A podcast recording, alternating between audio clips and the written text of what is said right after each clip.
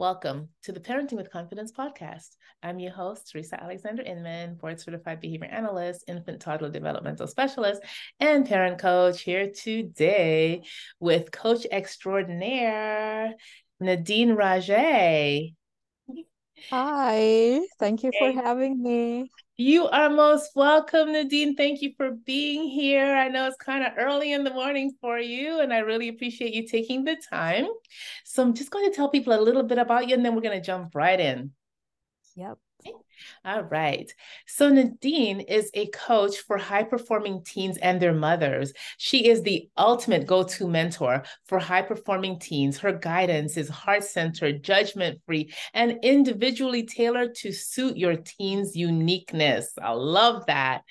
She is a relationship coach, an expert keynote speaker, author. In her field of excellence, she's an engineer with more than 16 years of experience. She's a creative writer, and she's mom of four. You know, I'm tired just reading all of this about you, Nadine. How do you do it? So this is exactly what I teach. I work with high-performing teens, and I give them like a holistic approach to life and to what success means to them. And ultimately, it's all about handling life holistically. It's about balance, you know, balancing everything. Yeah. Wow. Yeah, that's a place I'm still trying to get to, balance. Yeah. So if I had you as a teen, I would have been, things might have been a little different for me now. Yeah. And I wasn't always like this. So I've always start with telling people where I come from, because, okay, now you hear all these titles, but I wasn't here at all a few years ago. So to let people know who I am, I originally come from Lebanon in the Middle East. And now I live in New Zealand. So I have traveled a lot, and the immigrant experience and traveling has really opened me up and widened my horizons, as they say. I grew up in a tiny village on the Lebanese mountains, and it was during the Civil War. And I was lucky enough to have parents who invested in me and who gave me sort of a different approach to how other families treated their girls.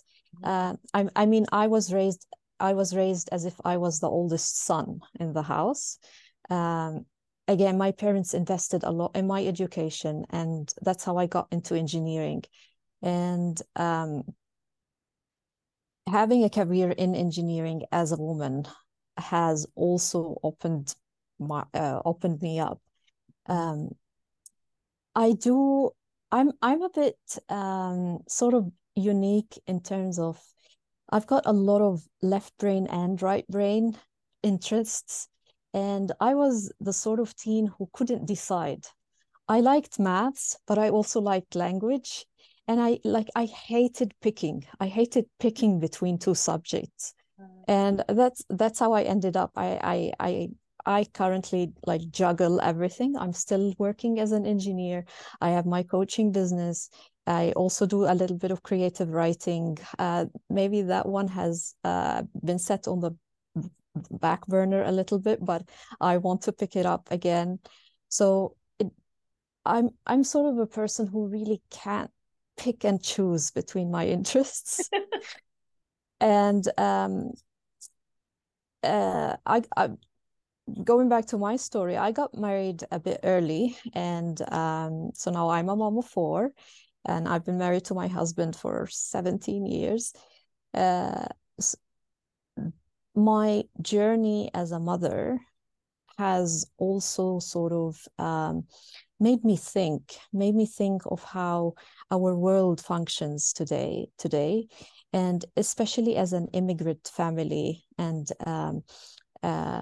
just paying attention to certain things that maybe somehow I used to take for granted, or I used to think, this is the way it is, there's no other way around. But then moving into new places and living and meeting new people sort of really woke me up that there are some things that we need to pay attention to. And I always tell parents that usually it's the areas of the most painful areas in your life, or the pain, or the areas where you're most struggling with. We tend to sometimes distract ourselves, or try to control it, or try to put rules on it. But it's actually, that's the biggest sign where we need to look deep into. We need to look inward and really check in with ourselves. Why are we struggling in this area? Why are our kids triggering us in this area? What's going on? Right. Yeah. And as part of my engineering career, my work with teens actually started as volunteering in high schools, where I used to, I'm a STEM ambassador for Engineering New Zealand. And I came across lots of brilliant kids who were not shining as bright as they can, because they lacked certain tools, or maybe they lacked confidence, or they were confused a little bit. They didn't have clarity enough, and some of them were just distracted. There are lots of distractions for our teens these days, and I realized that with a little bit of guidance, those brilliant kids could really shine. Mm-hmm. And then COVID hit, and we had to handle all this learning from home and everything else. And that's how I started my coaching business. I started it like online, and then I moved into locally, and then I'm sort of now branching out globally, because I've made lots of connections with wonderful people. And I realized that there are people like you and me, Teresa, who really care and who really want to, make a difference. Yes. In this world. Yeah. Yeah. So that's the long, short story of how I came to be here. Yeah.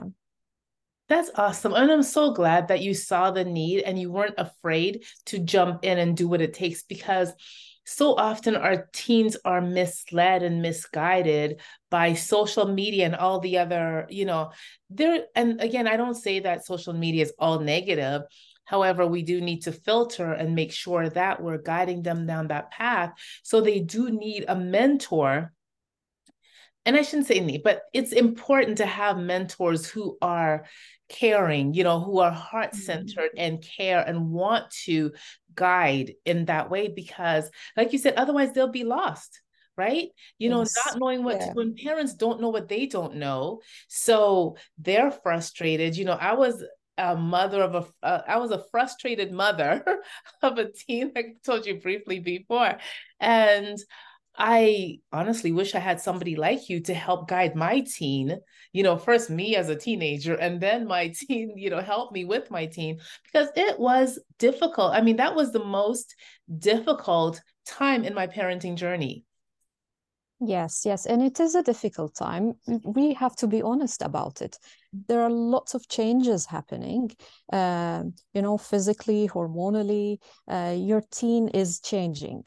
And at the same time, there's also a lot of, mental development going on. So it's a very crucial period of time where all those, thought patterns and beliefs, this is the teenage years is the period of time when these thoughts take hold, and they sort of shape the personality of who you will be as a young adult. And of course, there's a lot of social pressures in terms of, peer acceptance and fitting in. And then there's the academic pressure, where you have to pick your subjects. You have to choose what you want to do for college. And it's like, it's a full, pressure on period. And for me as a teen growing up, it was vastly overwhelming. And I grew up in a time before social media and before phones. And imagine our teens today and with all the pressure on them. Mm. So we have to take this into perspective. And we also have to admit that it's cascading down. We as parents, the lifestyle that we live today in this modern social world with, you know, with juggling work, with having to do so much, it also cascades down to our kids. Yes. And for people who have lots of interests like myself, who are, you know, a bit ambitious, they want more, it can get very overwhelming if we don't have the tools that we need to navigate this life. Yeah. So true. And especially in this world with so much information coming at us from so many different areas. I mean, it feels like, you know, like I said, it's, imagine if you were overwhelmed then, how are teens feeling today that they have all this? I mean, this global society, they can reach somebody. I mean, here we are, you're in New Zealand, I'm in Florida, you know, like that wasn't possible, you know, when we were teens. So now teens are, you know, they're able to get information from so many different areas of the world, of, you know, just different media, period. Yeah. So imagine, oh, my head's starting to feel heavy just thinking about everything that they're facing today. Yeah. And, you know, going back to that sort of global environment, as well as coming from an immigrant experience, I also work with a lot of immigrant families, and this sort of, you know, opening up to our worldview and being bombarded by so many new ideas and different, you know, concepts. Mm-hmm. And even in parenting, you know, itself, we're given so many parenting tools. We have so many parenting guidebooks, and sometimes we sort of, maybe I can speak for myself. I spent some time just learning, but never really implementing tools, because I was just, okay, this tool, I'll try it now. No, I'll try the other tool. I never stuck with just one tool. And it can be overwhelming. And that's why I stress in my coaching. My coaching is uniquely tailored. Like I really, I've got lots of tools in the toolbox, but I sort of want to see what the parent and the teen want, what they need at the moment. And I feel that's very important when you just tune in to what you uniquely need, regardless of what you're being taught. Yeah, exactly. And sometimes we don't know what we need.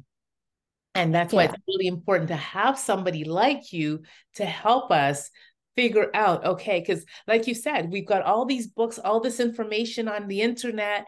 What do I do? So there's information overload. Which one really applies to me? It's hard to write a book specifically for you, you know? So that's why it's really important to have somebody to help you navigate exactly which parts of this book are going to apply to you and when to use what, because again, not knowing, you know, like I work with families and there are times, you know, parents, I'll ask them what their goals are. Well, I want my child to do this. Okay, well, they don't have the foundational skills. So yes, you want them to get here, but first we've got to put these things, we have to put that foundation in place before we can get to that goal. And it may not be what, you know, it may not be what they expected. However, they'd never get to where they expected if they didn't take that path. So it's so important to have somebody help you navigate that. And especially with those teenage years, because like I said, they are so difficult. And it could make the difference, and I'll, if you agree, between a teen who's excelling and a teen who gives up. Yeah. And I always tell parents, regardless of where your teen at, every teen has their own unique gifts, their own unique genius. Mm-hmm. We sort of, in our academic curriculum and our education system, they sort of classify and organize, but in reality, every unique child, has their own unique gift. Yes. And you need to bring that gift out of them. Yep. You can't just rely on the school. Exactly. to get that gift out of them. Because you're with them more than the school is. When you think about it, from birth to teens, you've spent more time. You had them at birth, and you can start to see gifts very early in life. What makes your child shine, what gives them that sparkle in their eye, right? And you try to figure out their gifts then and help nurture that, instead of doing what society tells us to do, which is, well, no, they have to do this. No, allow your child to express themselves uniquely. Yes. That's so very important. I always tell people that, the parent-child relationship is really a sacred relationship. It's one of the most, fulfilling relationships that you can have on this planet. And I sort of believe that, everybody has a soul that is so ancient and old. And you as a parent and your child, they're just two infinite souls who have decided to join together in this lifetime and have this experience on Earth. And it is a two-way experience. You're the parent, maybe better here, in this, modern world, but your child also knows something, and you need to give them this space and this respect and this, nurturing, so that you can learn from them as well. They can learn from you and you can learn from them. It's a two-way relationship. It certainly is. And, I'll never forget my son, my older son, I tell him, and actually, because I learned from both my children. And I remember one time my older son and I were having a conversation. I was like, wow, that was so cool. You taught me that. And he's like, but you're my mom. I said, yes, you're learning from me and I'm learning from you. And, with my younger son, he taught me different things. And we talked about, it's like, oh my, I didn't even, he came home and taught me things that I didn't even know. And it was just so fun. And just to see the expression on their faces, how excited they were that they taught, me something. And I was just like, yeah, and that helps enliven them, right? And makes them more, gives them more confidence, I think, when you're able to show them that, or validate what they're teaching you. Yes. Yeah. And there are things that they teach you that they're sort of, you keep them on the internal side, because it's a growth in your own, maybe it's a growth in your own confidence, or in your own, patience. I know that my kids taught me patience. Oh, that was like the biggest lesson I had to learn. They also brought in me this sort of courage, courage you never thought you had, but it somehow comes up to the surface, and it makes you grow as a mother. Yes. Yeah. Yeah. I think if we allow children to, we'll see, like a friend, one of my former clients, she has a child with autism, and now you couldn't even tell, because he's just amazing. And however, through that journey, though, she became an advocate because of all the things that she had to do to get her child to where he is. And now she's helping other parents, because of that. So, and she didn't know she had it in her. She really didn't. Yeah, exactly. Yeah.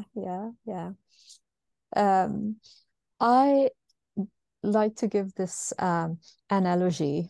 I tell moms that you as a mother is like the earth, you know, nourishing your child. You're this, safe, nourishing earth, and your child is like a plant going out of this earth. Mm. You can't control how that child will grow, but all you can do is just give and be there. You're this solid rock support. And then I give the analogy of a flame to the child, and especially the teenager. And in my book, Brilliant, Bringing Up Your High-Performing Daughter, I give that analogy of a flame to the daughter. She's this bright flame, she wants to shine bright. She's got so much passion. She's got so many desires. If we as parents sort of keep it tight, we sort of snuff that flame out. But at the same time, if we don't give any limits, the flame goes out of control. Mm. So it's always a matter of balance. How much do they need from us in the moment, and how much what sort of guidance? When can we get involved? When do we need to step back and just keep them to it? So that's sort of maybe gives mom a bit of a visualization on why balance is important. So you've got the mom as the earth and the child as the flame, as the fire. Now, I also bring in the elements of air and water. Mm. And for air, I call them the healthy habits, which sort of, they bring in the sharpness and the clarity of what your child needs to be able to manage, to navigate life. And then water, I assign it to the village, the community that is around the child, that sort of interacts with the child. How water in a river sort of, it chips away at the land. Sometimes it's very, full-on flood. Sometimes it's very gentle and subtle. And it's also nourishing. Let's not forget that this community that your daughter or your son is growing in, it also can be very nourishing if it is aligned. So I bring it in. So that's the whole concept behind my book, that we've got the earth for the mom, the flame for the daughter, air for the habits, and water for the village. I bring this into my coaching program as well. And just going back to the natural elements sort of helps bring in this balance that, we crave for as parents in our life. Yeah. Yes. And that are so important for healthy upbringing. And I'm so glad you mentioned the village, because often we move away from the village, thinking that, well, no, I can do this myself and they're my children, but society is going to have an effect on them anyway. If you help to select that village, then the people are, the people who are going to they're going to affect your child the most. A friend of mine, Nate, talks about, having his child have their starting five. So there's, all the people, the five fundamental people in the village to help. So they pick people who have different personalities, right? That are different than the parents. So that way they can, they're the ones who kind of, sit back and listen. The others that are, right on their, giving their opinions, because the world is going to throw these different people at you. So it's really important have that village. So yeah, I'm so glad you bring that in, because we need to go back to the village. Don't you agree, Nadine? Yes, yes. And I think this is what's really missing in our modern, sort of we shrank the family into just this, parents and kids. And we do need to bring that village back in. And it includes, it can include school, it can include teachers, it can include extracurricular activities, but it also needs to include,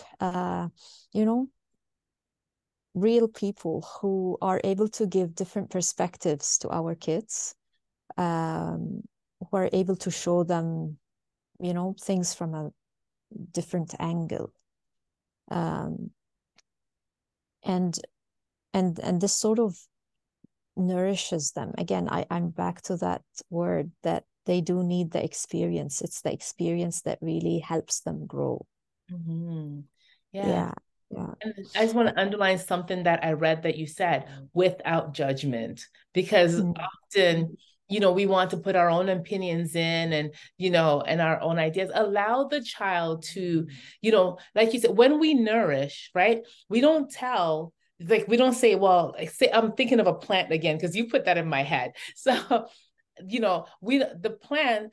nourishment doesn't tell the plant, oh, grow a leaf here and this root should be here and that. You allow it to happen within certain boundaries, right? So you're nourishing it, but you're not dictating everything. You're not judging anything, right? You're just being loving and supportive. Yes?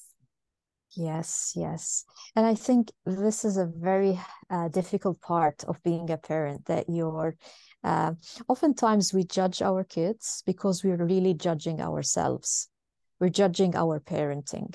We think that our kids' mistakes are our fault, or, and this is what I always tell parents, that they need to get away from this thinking, because, their kids are learning. They're here to have that experience, and mistakes are part of the experience.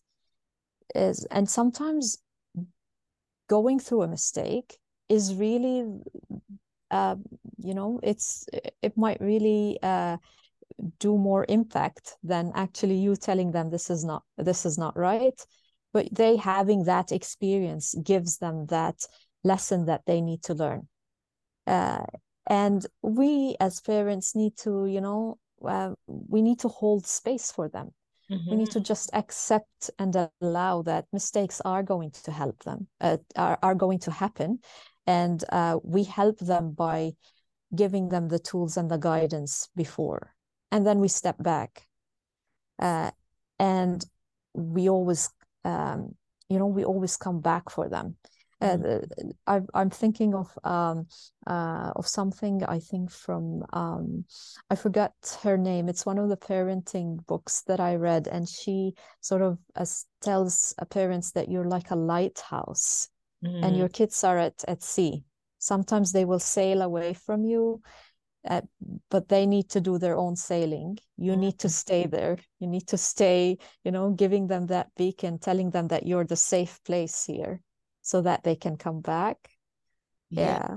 Yes, because, if we don't, children don't learn to problem solve. They don't learn to be resilient. They don't even know who they are, because they're so busy doing and what parents say and being what parents think they should be, that they don't get to really experience themselves and understand who they are, which is so important. I mean, my son is 36, and there are times I have to tell myself, stop, so I get it. I have to say, listen, and I have to ask him for forgiveness. I'm like, you know what? I am so sorry.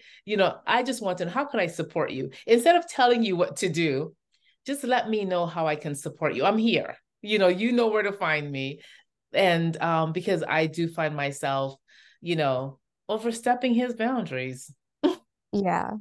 And it's really natural, for us as moms to we want to help, we want to give. We can't stand our kids being in pain or being in trouble. And And that's the patience lesson that we need to allow them to have their own experience. And for moms who are, who are actually struggling with this, who feel that, their kids are sort of beyond listening, or they're really deep into the trouble. Mm. I always tell the mom, go deep within yourself and think, why is this triggering you so much? What's happening inside you? And the answer will always, come from, okay, I love my child so much. And then you will find that beneath that answer, there are also other layers coming from, I feel as if I'm not worthy as a mom if my child is not successful, or I feel as if I'm not doing enough. Mm. Or maybe I failed my child. Yeah, yeah. And I tell moms to bring themselves back to that place of love. What would love do in this instance? And it's not serving, like the serving type of love or the sacrifice type of love. It's the tough love that, considers that the child is their own, unique person. What do they need at the moment? Yeah. And again, it really depends on the child, where they're coming from, what's their background, what's their personality. Are they an extrovert or an introvert? What do they like? What are they struggling with? And some people come to me, some families come to me and say, my teen just doesn't have the right attitude. They don't have the right mindset. And I always say, well, mindset is part of the equation. If you work on mindset alone, it doesn't help, because there are lots of other things going on. Mm-hmm. One of them is the emotional turmoil that's going on. And emotions are really very tied to visceral physical responses. Mm-hmm. Sometimes you can't separate your emotions from your thoughts, from your physical sensations. And having the tools to be able to work with all these three together is very important.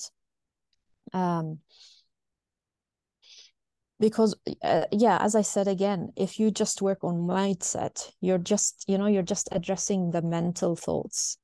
Yes. Your teen already knows that, okay, maybe they should focus here, or that sort of distraction is not good for them. They already know that mentally, but there's something else going on emotionally that's driving them towards it. And you got to dig. You got to dig deep in the layers to get to the root cause. What's going on here? And eventually you'll find that there's some sort of unmet need. Mm. Your child has so many needs, and an unmet need is the root cause of that's causing this attitude or this behavior.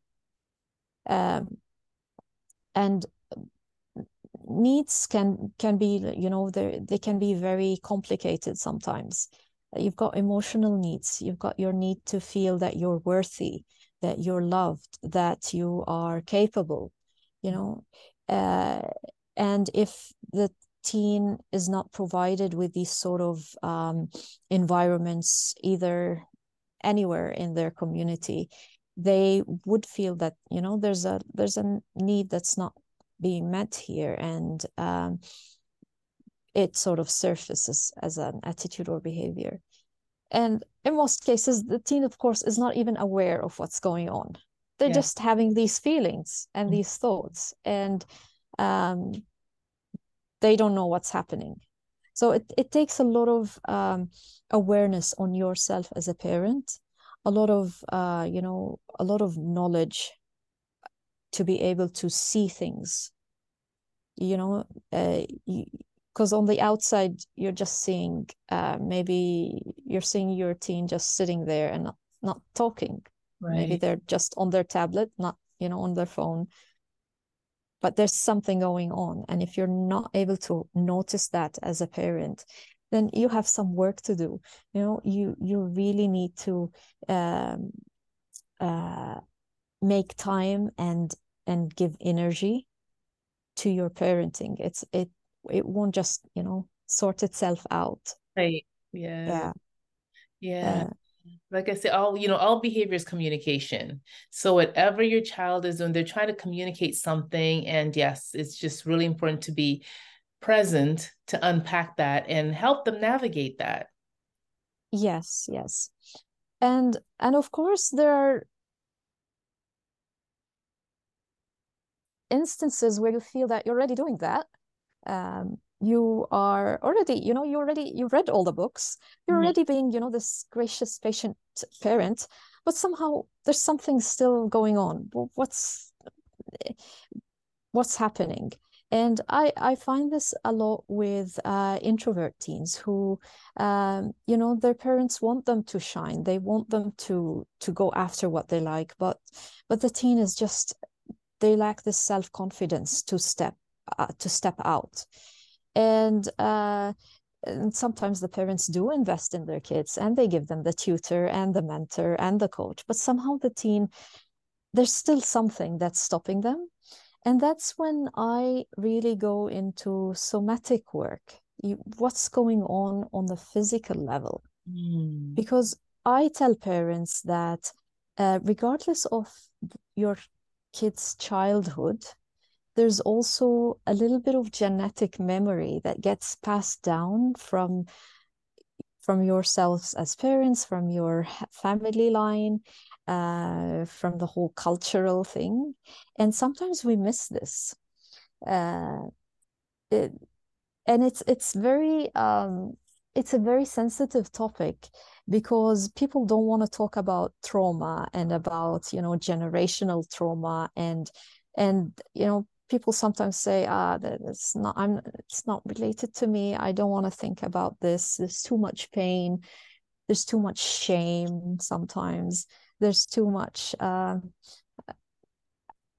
it's too painful. I don't want to think about it. But you have to accept that sometimes your child can carry a large genetic memory. And it doesn't have to be related to, they might have a wonderful childhood growing up, but this sort of genetic memory comes back online when they're during the teenage years because of all the changes that's happening.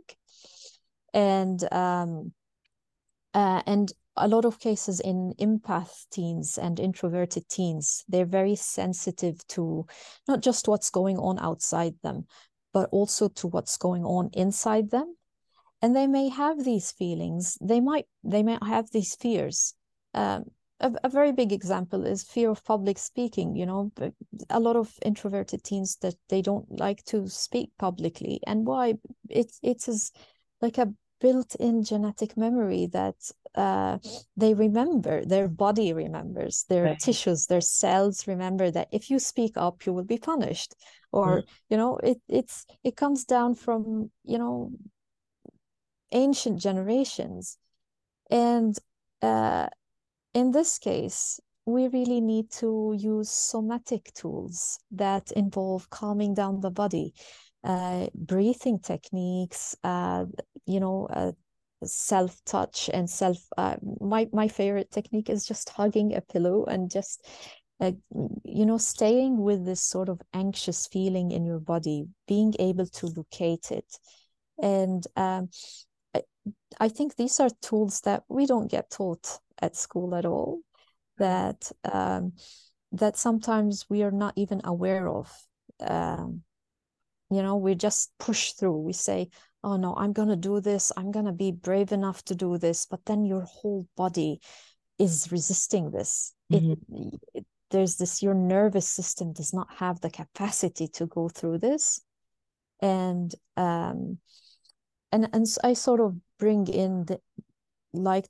this in because sometimes, yeah, you never know where the, you know, where the root cause is. Yes. And if you don't get to the root, you're always going to have the problem. So it's really important to get to that. So cool. And yeah, I like that you mentioned the epigenetics because a lot of us don't realize that there is trauma that is passed down and it should be dealt with because you don't know that it's there. Yeah. Mm-hmm. That's the sad part, you don't know. And because you don't know, you just assume, you try to find a reason in the environment that doesn't exist. So with yourself is really important. Yeah. And I tell parents that this is not a bad thing, that you have trauma or whatever this genetic memory is being passed. It's not really a bad thing. It's very normal. It's part of the human evolution. This is how we, evolve. This is how we learn.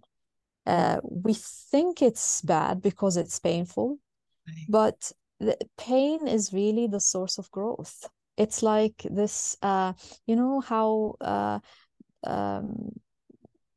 you to think of it as mulch for the earth. It's mm-hmm. like this rich mulch that new things grow out of. Mm. It becomes this rich, nutrient heavy soil. And we need this. It's not like it's something that we need to be ashamed of or that we need to, discard. Right. No, we need to embrace it. We need to look at it in this new way that say, this is what makes us unique and, it helps us grow. Yes. And some of the things that help us grow really stinks, Yeah. Somebody said one time, they were using the analogy of manure. Right. Because sometimes, they get animal, manure. Yeah. And, it's like really stinks. But then a couple of weeks later, the roses are so beautiful. You forget how much it's, you forget about the smell. And we have to, sometimes we have to go through these stinky moments to get through the beautiful. I think it's Robin Sharma who said it's hard in the beginning, it's messy in the middle and gorgeous at the end. But you have to go through that messy middle to get to that gorgeous end. Mm-hmm. Yeah, so true. And it can be very messy when you're in the middle of it, when you don't see the light. You just it can become so dark. And in this instance, you really gotta have faith and just trust that there is something really greater than you going on. And like having that sort of connection to life, to that to that miracle of life, really appreciating that you're on this planet, you're a parent, really having this opportunity to bring up unique souls. You really gotta appreciate this sort of, it is a miracle, and having that sort of faith that okay, there is something way larger than our experience happening right now. We don't know it. We will never know it. Right. We will never know it, but it is there. And that sort of will help you come out, will help you, pass through. It's one of the habits that I've got in my book. It's actually called the habit of practicing self-value and the habit of practicing self-compassion. So you need self-value to really, stay connected to your why, and you are worthy of life and of success. But you also need to bring in that self-compassion part where life is messy. Life is going to be painful. You will make mistakes, but you always have to hold yourself with compassion that, okay, you're doing the best you can at this moment. You are having this experience, but you're greater than this experience. So you bring compassion and patience to yourself. And so these two habits are like what you need to practice as parents to be role models for your kids, as well as teach them to your kids. Yeah. Yeah. And it's easier when we teach by doing, because your children are always watching. They may not always be listening, but they're always watching and they can see from afar. And so if you're able to, you know, and I shouldn't say if you, it's important to model it so that they can imitate it. Yeah. Yeah. It's always what you do, not what you say. Right. And it's sometimes not just what you do, but how you be, how you are, how you're showing up, the energy that you're bringing into your home. And, you know, kids can be very sensitive to your energy, even if you're not saying anything, even if your facial expression is not showing anything, they can pick up on the energy that you have. If you're angry, if you're very frustrated, but, you know, you're trying to keep it down, you're, you know, smiling and, you know, being very, you know, slowly and clearly speaking, they can still pick that up. It's in your energy field. It's, they know what you're feeling. So imagine yourself, you know, you're really in a true state of calm and peace and patience. If they pick that up from you, then they'll be able to open up and connect with you and come to you for help and ask questions. Because, you know, a lot of teens just, you know, they wall up or they hide because they can't bring themselves to deal with your anger or with your, you know, frustration. It becomes so painful for them to admit that they've made a mistake because they don't feel that you'll be able to hold space for them. Right. And especially if they don't see making mistakes, then they think it's okay, you know, it's not okay to make a mistake because perfect. Yeah. That is perfect. So I need to be, no, we all make mistakes, and be vulnerable so that they can see that it's really okay, because everybody makes mistakes. Yeah. And again, when you are triggered as a parent, you know, the best thing that you can do in the moment is actually pause and come back to your center and calm and ask yourself, what does my child need from me right now? What's really happening? What's the root cause? And then you take action. Then you say words from that place of really centered calm. And I think that's the hardest bit, just taking a pause and not reacting. And it always comes back to you as a parent doing your own inner work, you know, doing your self-care, focusing on your habits, you know, managing your priorities so that you do focus on your presence in your family.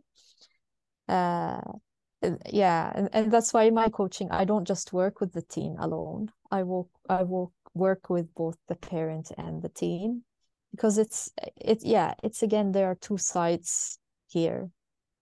You both need to show up. Yeah. Absolutely. And then, you know, the parent needs to support the new learning that the teen is going through, you know, what they're becoming and what they're exposed to, so that they can be more informed and supportive. So, nice. Yes. Yeah. Well, Nadine, I want to be mindful of your time. I know your day's starting. So if there's one thing you want people to leave this moment with, what would that be? I'd say that you as a parent need to listen to your own inner wisdom, not just take advice, you know. Sometimes, okay, they tell me, but you're a coach, we listen to you. Mm-hmm. But again, I say, do not take in advice that doesn't really seem aligned with you. Yeah. Come to that centered place, take a pause, and from that place, you do have a lot of inner wisdom inside you, which you need to consult. Yeah. Absolutely. You know, I tell parents, your gut is your guidance for your child. So if it doesn't resonate with your gut, then you need to question it. So absolutely. Thank you. And how can people get hold of you? So you can find me on my website, parentingbrilliant.com. And If anybody's interested in just learning more about me or getting to know me better, I do offer a free discovery session. All my details are on my website. And of course, you can check out my books on Amazon.